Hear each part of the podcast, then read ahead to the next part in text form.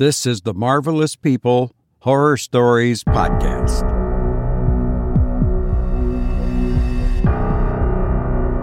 Welcome, you marvelous person.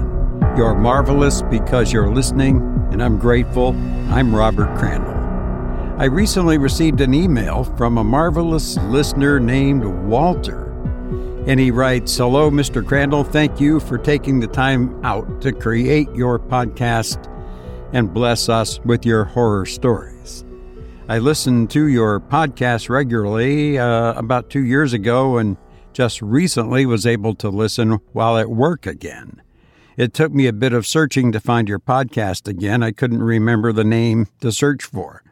I knew if I heard your voice, I would recognize it at once.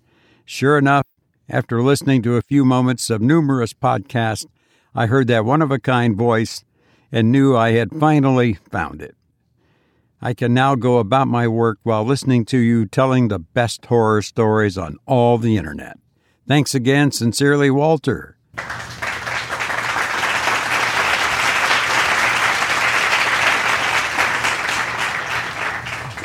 Okay.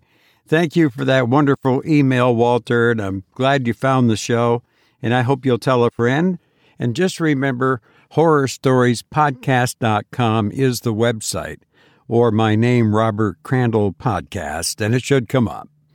Now, for this episode, we have a horror word of the day, which is decompose, spelled D E C O M P O S E.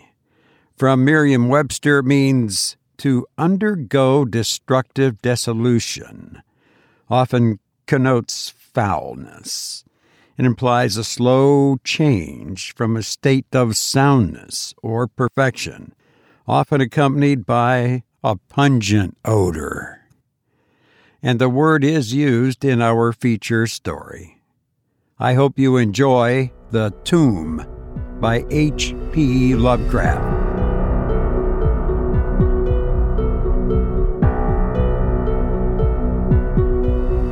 Sedibus ut saltem placidis in morte quisca. Virgil. In relating the circumstances which have led to my confinement within this refuge for the demented, I am aware that my present position will create a natural doubt of the authenticity of my narrative. It is an unfortunate fact that the bulk of humanity is too limited in its mental vision to weigh with patience and intelligence those isolated phenomena seen and felt only by the psychologically sensitive few, which lie outside its common experience. Men of broader intellect know that there is no sharp distinction betwixt the real and the unreal, that all things appear as they do only by virtue of the delicate individual physical and mental media through which we are made conscious of them. But the prosaic materialism of the majority condemns as madness the flashes of supersight which penetrate the common veil of obvious empiricism. My name is Jervis Dudley, and from the earliest childhood I have been a dreamer and a visionary, wealthy beyond the necessity of a commercial life and temperamentally unfitted for the formal studies and social recreations of my acquaintances. I have dwelt ever in realms apart from the visible world, spending my youth and adolescence in ancient and little known books, and in roaming the fields and groves of the region near my ancestral home. I do not think that what I read in these books or saw in these fields and groves was exactly what other boys read and saw there. But of this I must say little, since detailed speech would but confirm those cruel slanders upon my intellect, which I sometimes overhear from the whispers of the stealthy attendants around me. It is sufficient for me to relate events without analyzing causes. I have said that I dwelt apart from the visible world, but I have not said that I dwelt alone. This no human creature may do, for lacking the fellowship of the living, he inevitably draws upon the companionship of things that are not, or are no longer, living. Close by my home, there lies a singular wooded hollow. In those twilight deeps, I spent most of my time reading, thinking, and dreaming. Down its moss covered slopes, my first steps of infancy were taken, and around its grotesquely gnarled oak trees, my first fancies of boyhood were woven. Well did I come to know the presiding dryads of these trees, and often I have watched their wild dances in the struggling beams of a waning moon. But of these things I must not now speak. I will tell only of the lone tomb in the darkest of the hillside thickets, the deserted tomb of the Hydes, an old and exalted family whose last direct descendant has been laid within its black recesses many decades before my birth.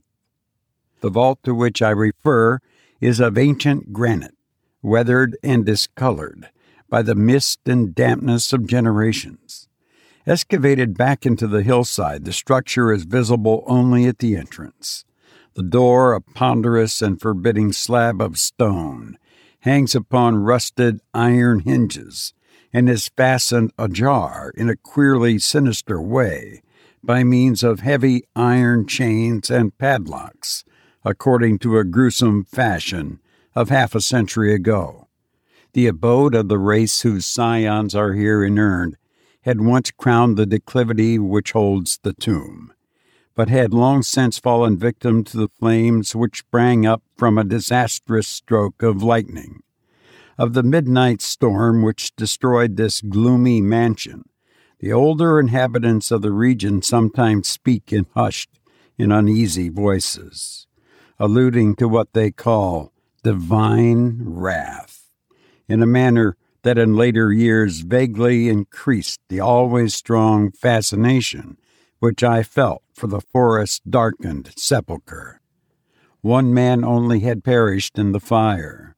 When the last of the Hydes was buried in this place of shade and stillness, the sad urnful ashes had come from a distant land to which the family had repaired when the mansion burned down. No one remains to lay flowers before the granite portal, and few cared to brave the depressing shadows which seemed to linger strangely about the water worn stones. I shall never forget the afternoon when I first stumbled upon the half hidden house of death. It was in midsummer, when the alchemy of nature transmutes the sylvan landscape to one vivid and almost homogeneous mass of green, when the senses are well nigh intoxicated with the surging seas of moist verdure and the subtly indefinable odors of the soil and vegetation. In such surroundings, the mind loses its perspective. Time and space become trivial and unreal, and echoes of a forgotten prehistoric past beat insistently upon the enthralled consciousness. All day I had been wandering through the mystic groves of the hollow, thinking thoughts I need not discuss, and conversing with things I need not name. In years a child of ten, I had seen and heard many wonders unknown to the throng, and was oddly aged in certain respects when, upon forcing my way between two savage clumps of briars, I suddenly encountered the entrance of the vault. I had no knowledge of what I had discovered. The dark blocks of granite, the door so curiously ajar, and the funereal carvings above the arch aroused in me no associations of mournful or terrible character. Of graves and tombs I knew and imagined much, but had on account of my peculiar temperament been kept from all personal contact with churchyards and cemeteries. The strange stone house on the woodland slope was to me only a source of interest and speculation, in its cold, damp interior, into which I vainly peered through the aperture so tantalizingly left, contained for me no hint of death or decay. But in that instant of curiosity was born the madly unreasoning desire which has brought me to this hell of confinement spurred on by a voice which must have come from the hideous soul of the forest. I resolved to enter the beckoning gloom, in spite of the ponderous chains which barred my passage. In the waning light of day, I alternately rattled the rusty impediments with a view to throwing wide the stone door, and essayed to squeeze my slight form through the space already provided but neither plan met with success. At first curious, I was now frantic, and when in the thickening twilight I returned to my home, I had sworn to the hundred gods of the grove that at any cost I would some day force an entrance to the black, chilly depths that seemed calling out to me. The physician with the iron gray beard who comes each day to my room once told a visitor that this decision marked the beginning of a pitiful monomania. But I will leave final judgment to my readers when they shall have learnt all. The months following my discovery were spent in futile attempts to force the complicated padlock of the slightly open vault, and in carefully guarded inquiries regarding the nature and history of the structure. With the traditional receptive ears of the small boy, I learned much, though an habitual secretiveness caused me to tell no one of my information or my resolve. It is perhaps worth mentioning that I was not at all surprised or terrified on learning of the nature of the vault. My rather original ideas regarding life and death had caused me to associate the cold clay with the breathing body in a vague fashion, and I felt that the great and sinister family of the burned down mansion was in some way represented within the stone space I sought to explore. Mumbled tales of the weird rites and godless revels of bygone years in the ancient hall gave to me a new and potent interest in the tomb, before whose door I would sit for hours at a time each day. Once I thrust a candle within the nearly closed entrance, but could see nothing save a flight of damp stone steps leading downward. The odor of the place repelled yet bewitched me. I felt I had known it before, in a past remote beyond all recollection beyond even my tenancy of the body I now possess. The year after I first beheld the tomb, I stumbled upon a worm eaten translation of Plutarch's Lives in the book filled attic of my home. Reading the life of Theseus, I was much impressed by that passage telling of the great stone beneath which the boyish hero was to find his tokens of destiny whenever he should become old enough to lift the enormous weight. The legend had the effect of dispelling my keenest impatience to enter the vault, for it made me feel that the time was not yet ripe.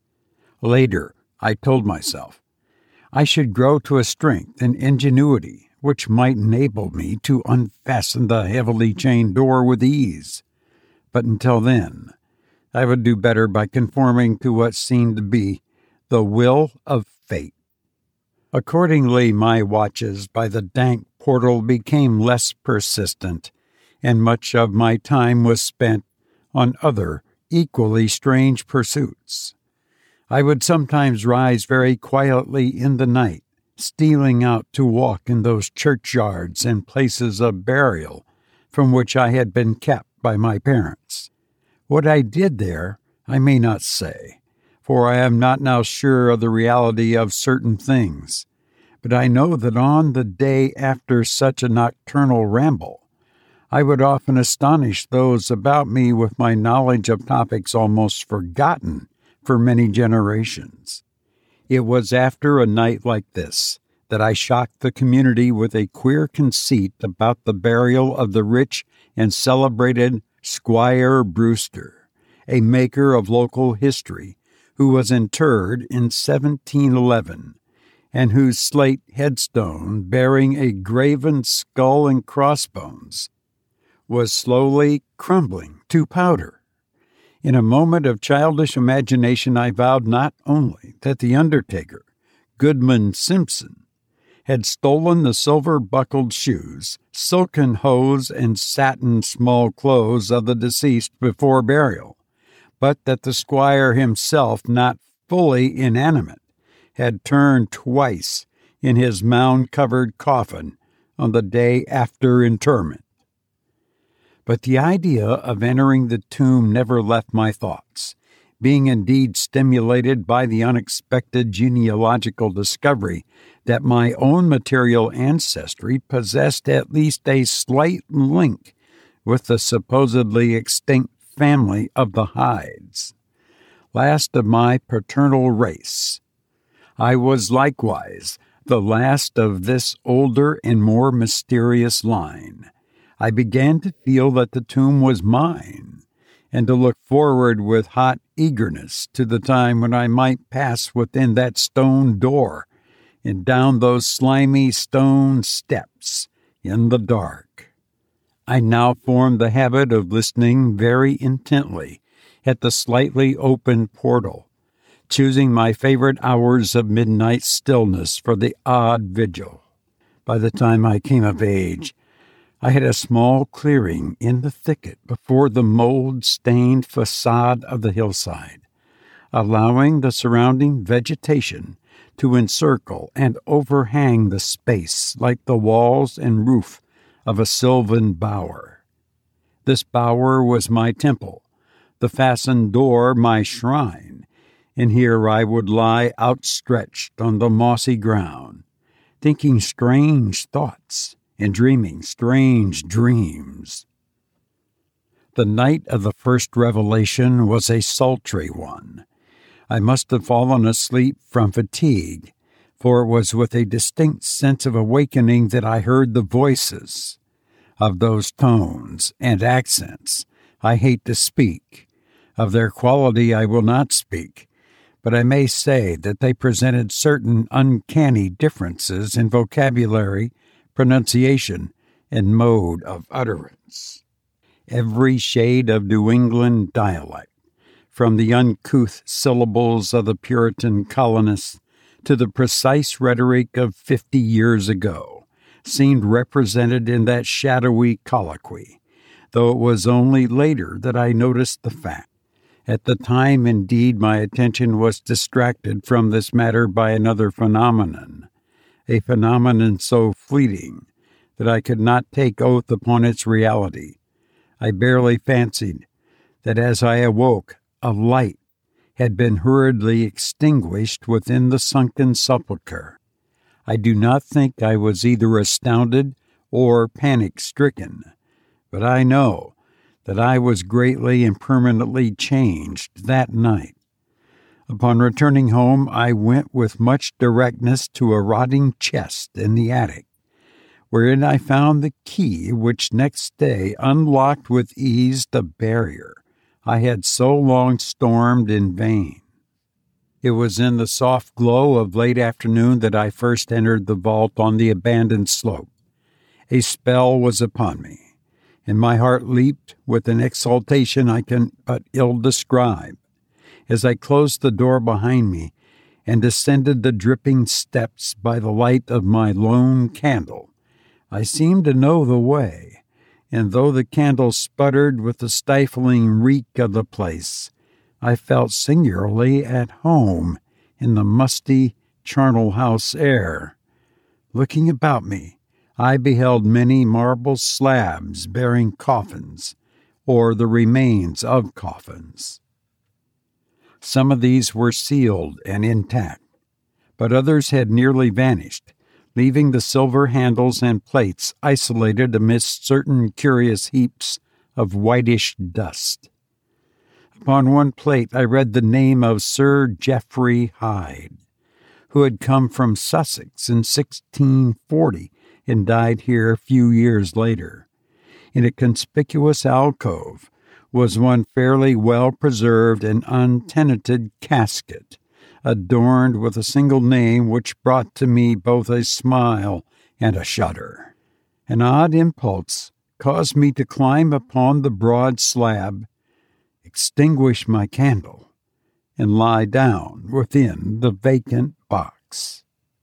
In the gray light of dawn, I staggered from the vault and locked the chain of the door behind me. I was no longer a young man, though but twenty one winters had chilled my bodily frame. Early rising villagers who observed my homeward progress looked at me strangely and marveled at the signs of ribald rivalry which they saw in one whose life was known to be sober and solitary. I did not appear before my parents till after a long and refreshing sleep. Henceforward I haunted the tomb each night, seeing, hearing, and doing things I must never reveal. My speech, almost susceptible to environmental influences, was the first thing to succumb to the change, and my suddenly acquired archaism of diction was soon remarked upon. Later, a queer boldness and recklessness came into my demeanor, till I unconsciously grew to possess the bearing of a man of the world despite my lifelong seclusion. My formerly silent tongue waxed voluble with the ease grace of a Chesterfield or the godless cynicism of a Rochester. I displayed a peculiar erudition, utterly unlike the fantastic monkish lore over which I had pored in youth, and covered the fly leaves of my books with facile impromptu epigrams, which brought up the suggestions of Gay, Prior, and the sprightliest of Augustan wits and rhymesters. One morning at breakfast, I came close to disaster by declaiming, in palpably liquorish accents, an infusion of 18th century bacchanalian mirth, a bit of Georgian playfulness never recorded in a book, which ran something like this Come hither, my lads, with your tankards of ale, and drink to the present before it shall fail. Pile each of your platter a mountain of beef for 'tis eating and drinking that bring us relief. So fill up your glass, for life will soon pass. When you're dead, you'll ne'er drink to your king or your lass. Anacreon had a red nose, so they say, but what's a red nose if you're happy and gay? Gad split me, I'd rather be red whilst I'm here than white as a lily and dead half the year. So Betty, my miss, Come give me a kiss. In hell there's no innkeeper's daughter like this. Young Harry, propped up just as straight as he's able, will soon lose his wig and slip under the table. But fill up your goblets and pass 'em around. Better under the table than under the ground. So revel and chaff as ye thirstily quaff. Under six feet of dirt 'tis less easy to laugh. The fiends strike me blue, I'm scarce able to walk. And damn me if I can stand upright or talk. Here, landlord, bid Betty to summon a chair. I'll try home for a while, for my wife is not there. So lend me a hand, I'm able to stand, but I'm gay whilst I linger on top of the land. About this time I conceived my present fear of fire and thunderstorms. Previously indifferent to such things, I had now an unspeakable horror of them, and would retire to the innermost recesses of the house whenever the heavens threatened an electrical display. A favorite haunt of mine during the day was the ruined cellar of the mansion that had burned down, and in fancy I would picture the structure as it had been in its prime. On one occasion, I startled a villager by leading him confidently to a shallow sub cellar, of whose existence I seemed to know, in spite of the fact that it had been unseen and forgotten for many generations. At last came that which I had long feared. My parents, alarmed at the altered manner and appearance of their only son, commenced to exert over my movements a kindly espionage which threatened to result in disaster. I had told no one of my visits to the tomb, having guarded my secret purpose with religious zeal since childhood. But now I was forced to exercise care in threading the mazes of the wooded hollow, that I might throw off a possible pursuer. My key to the vault I kept suspended from a cord about my neck, its presence known only to me. I've never carried out of the sepulchre any of the things I came upon whilst within its walls. One morning, as I emerged from the damp tomb and fastened the chain of the portal with none too steady hand, I beheld, in an adjacent thicket, the dreaded face of a watcher. Surely the end was near, for my bower was discovered, and the objective of my nocturnal journeys revealed. The man did not accost me, so I hastened home in an effort to overhear what he might report to my careworn father. Were my sojourns beyond the chained door about to be proclaimed to the world?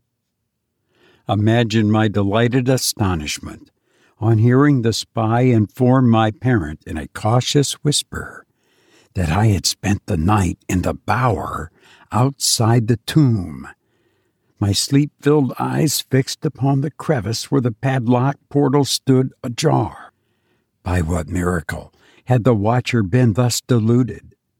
I was now convinced that a supernatural agency protected me. Made bold by this heaven sent circumstance, I began to resume my perfect openness in going to the vault, confident that no one could witness my entrance.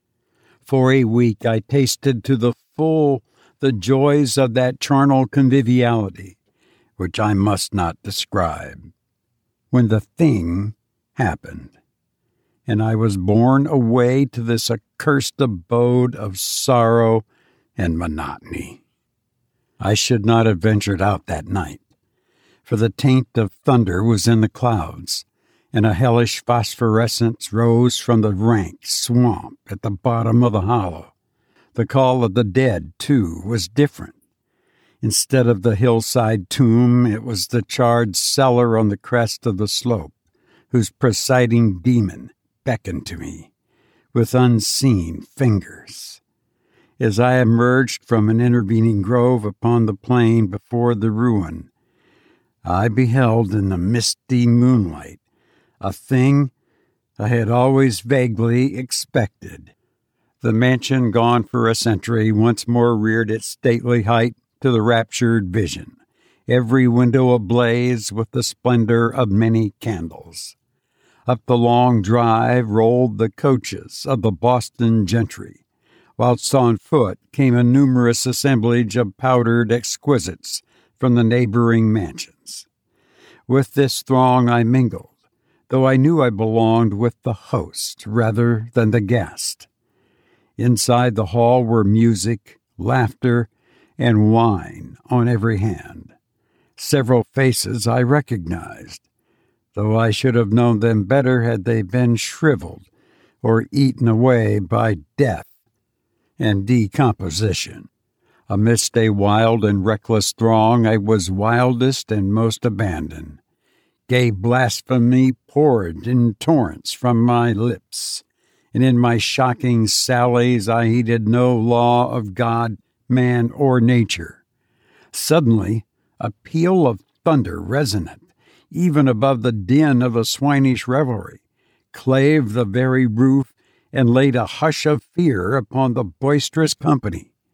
Red tongues of flame and searing gust of heat engulfed the house and the roysters, struck with terror at the descent of calamity which seemed to transcend the bounds of unguided nature, fled shrieking into the night.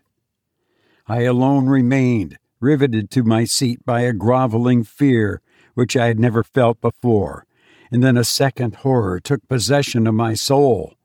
Burnt alive to ashes, my body dispersed by the four winds, I might never lie in the tomb of the Hydes. Was not my coffin prepared for me? Had I not a right to rest till eternity among the descendants of Sir Geoffrey Hyde? Ay, I would claim my heritage of death, even though my soul goes seeking through the ages for another corporeal tenement to represent it on that vacant slab in the alcove of the vault.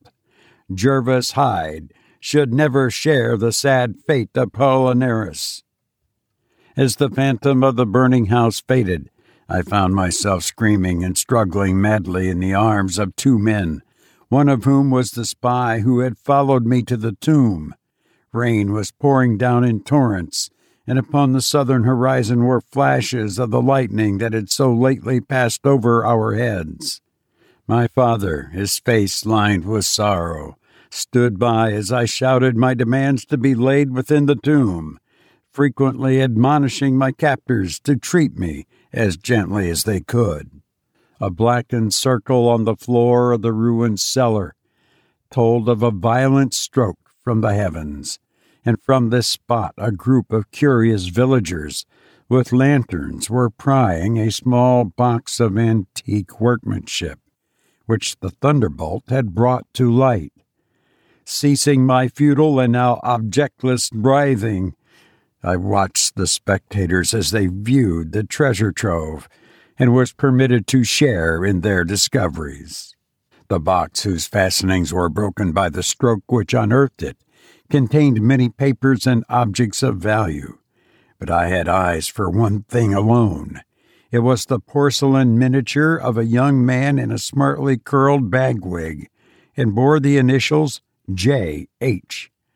The face was such that as I gazed, I might well have been studying my mirror. On the following day, I was brought to this room with barred windows, but I have been kept informed of certain things through an aged and simple minded servitor, for whom I bore a fondness in infancy, and who, like me, loves the churchyard. What I have dared relate of my experiences within the vault has brought me only pitying smiles. My father, who visits me frequently, declares that at no time did I pass the chained portal, and swears that the rusted padlock had not been touched for fifty years when he examined it. He even says that all the village knew of my journeys to the tomb, and that I was often watched as I slept in the bower outside the grim facade, my eyes half fixed on the crevice that leads to the interior. Against these assertions, I have no tangible proof to offer, since my key to the padlock was lost in the struggle on the night of horrors. The strange things of the past which I learnt during those nocturnal meetings with the dead he dismisses as the fruits of my lifelong and omnivorous browsing amongst the ancient volumes of the family library. Had it not been for my old servant Hiram, I should have by this time become quite convinced of my madness. But Hiram, loyal to the last, has held faith in me, and has done that which impels me to make public at least a part of my story.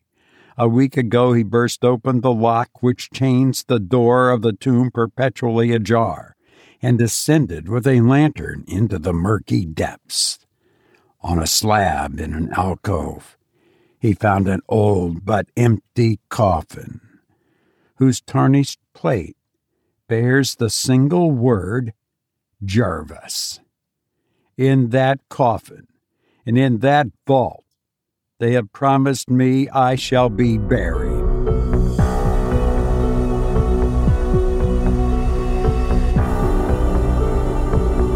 You've been listening to The Tomb by H.P. Lovecraft, who once said, Almost nobody dances sober unless they happen to be insane. I hope you enjoyed this episode. I enjoyed being with you, but now I must go. But I hope to be with you again soon. Please be well and thank you for listening to me.